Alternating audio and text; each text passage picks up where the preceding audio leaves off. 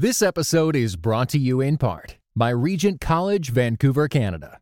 Experience God's call to a life more abundant with our one to two week summer courses. Sign up today at rgnt.net/slash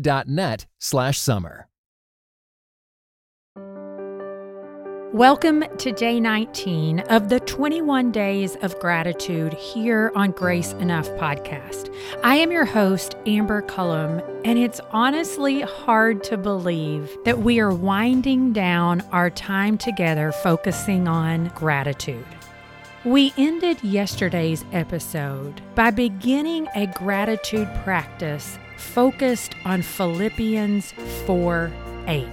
That practice can be found at graceenoughpodcast.com slash free gratitude practice under week three, day three.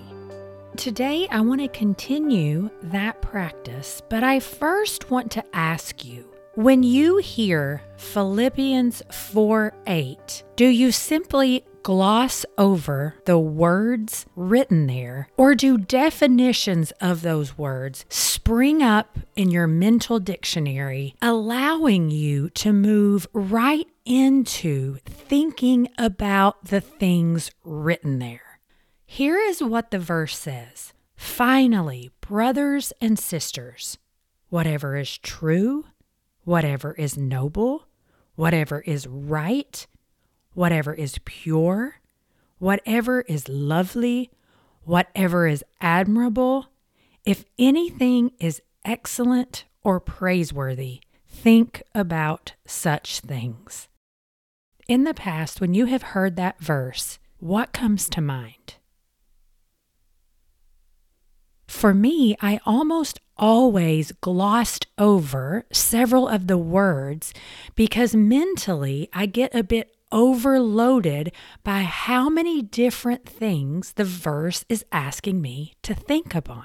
And that is the reason why taking this verse and applying gratitude practice to it can help you slow down, think about what each word means, to the point where we're even going to talk about the definitions of those words and go through them one by one, thanking God for things that are lovely, for things that are admirable.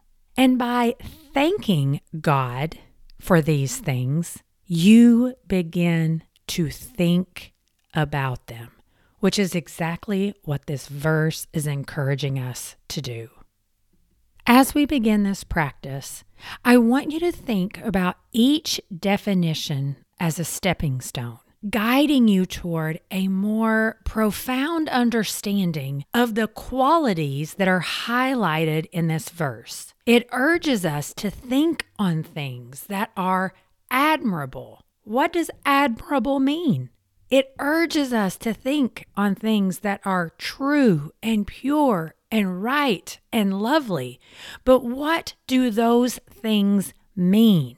As we give thanks for these qualities and different things in our lives that exhibit these qualities, we're not merely uttering words.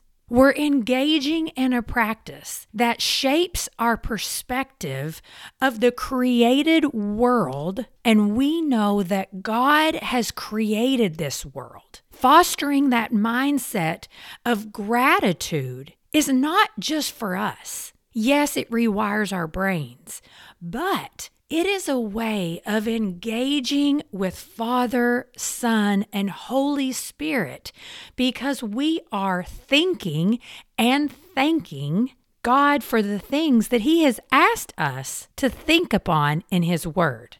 And as we participate in this particular gratitude practice over and over and over again, thinking on such things becomes easier. It becomes more of our default instead of thinking on the negative. It is essential to acknowledge the effort that this practice takes to think on such things and then to turn around and thank God for them, especially when you're faced with complexities of life. As I've said before, and as you already know, life is hard. Life challenges us. And our ability to draw from verses such as Philippians 4 8 has to be something that is practiced. Otherwise, it's not where our mind goes to when life does become incredibly complicated. With that said, yesterday we moved into the practice of thanking God for things that are true. The second quality we are encouraged to think upon in Philippians 4 8 is whatever is noble. The definition of noble is having or showing fine personal qualities or high moral principles and ideas. And so I want you to bring to mind something or someone that shows fine personal qualities, that demonstrates high moral principles and ideas. And I want you to thank God for one to three of those things or people. Again, this is not ascribing perfection to someone or something. We can all acknowledge that we live in a sin filled world, yet we can still think upon and thank God for people and things in our life that exhibit noble character. Then Philippians 4 8 tells us to think upon whatever is right. The definition of right is morally correct, just, honorable. Are there things or people or situations in your life where you have been a witness to moral correctness, to justice? To honorability. I'm thinking about an organization in my city, Refugee Hope Partners. The founder, Michelle, shared a portion of her testimony a few weeks ago at a nonprofit event I was attending, and I thank God that it was right. Other things that come to mind are a newborn baby sleeping with its mother. Jesus, King of Kings. I think about my friends in Florida, Whitney and Scott Wechter, and the way that I have witnessed them care for foster children over and over and over again. Thank you, God, for that rightness. Then we are encouraged to think on whatever is lovely. The definition of lovely is exquisitely beautiful. What can you thank God for that is exquisitely beautiful? I think about the fall mountains, the North Carolina sky, my kids swinging on the swing set, laughing.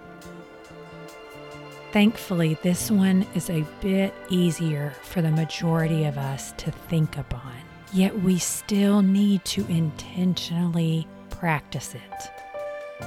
Then we are encouraged to think on whatever is pure. The definition of pure is not mixed or adulterated with any other substance or material. What can you think of that is pure? God, I thank you for the purity of my dog Charlie running and playing alongside the kids.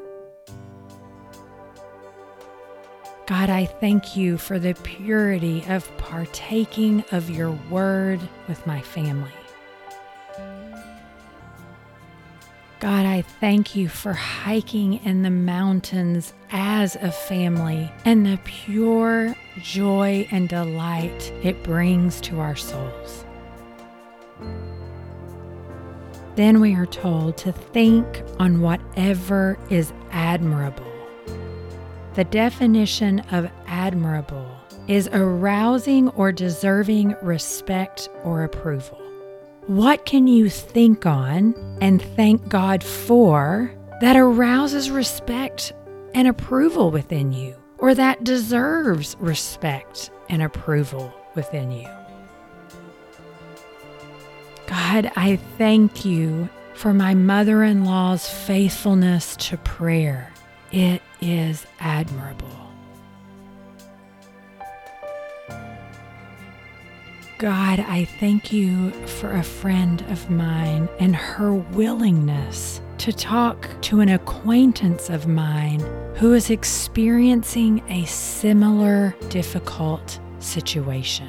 It is admirable that she would share her painful experience with another in order to encourage pray, and provide hope for this woman. Do you see how it takes time and effort to think about what these words mean in order to truly think upon what you're being asked to do here? Yet when you move into it, your mind expands to places and things you maybe hadn't considered previously.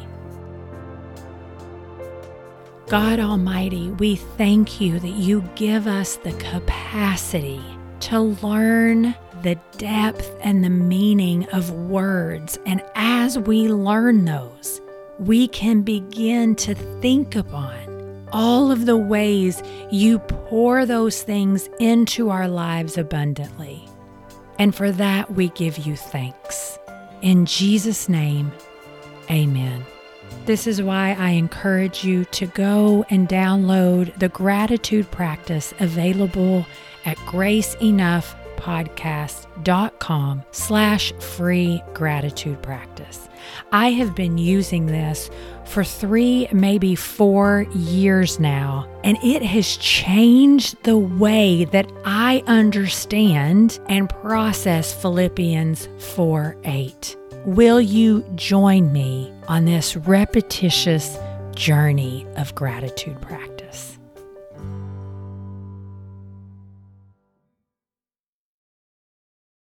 This episode was brought to you in part by United We Pray. United We Pray is a podcast devoted to praying and thinking about racial strife, especially between Christians. Come join us in praying for the unity of God's people.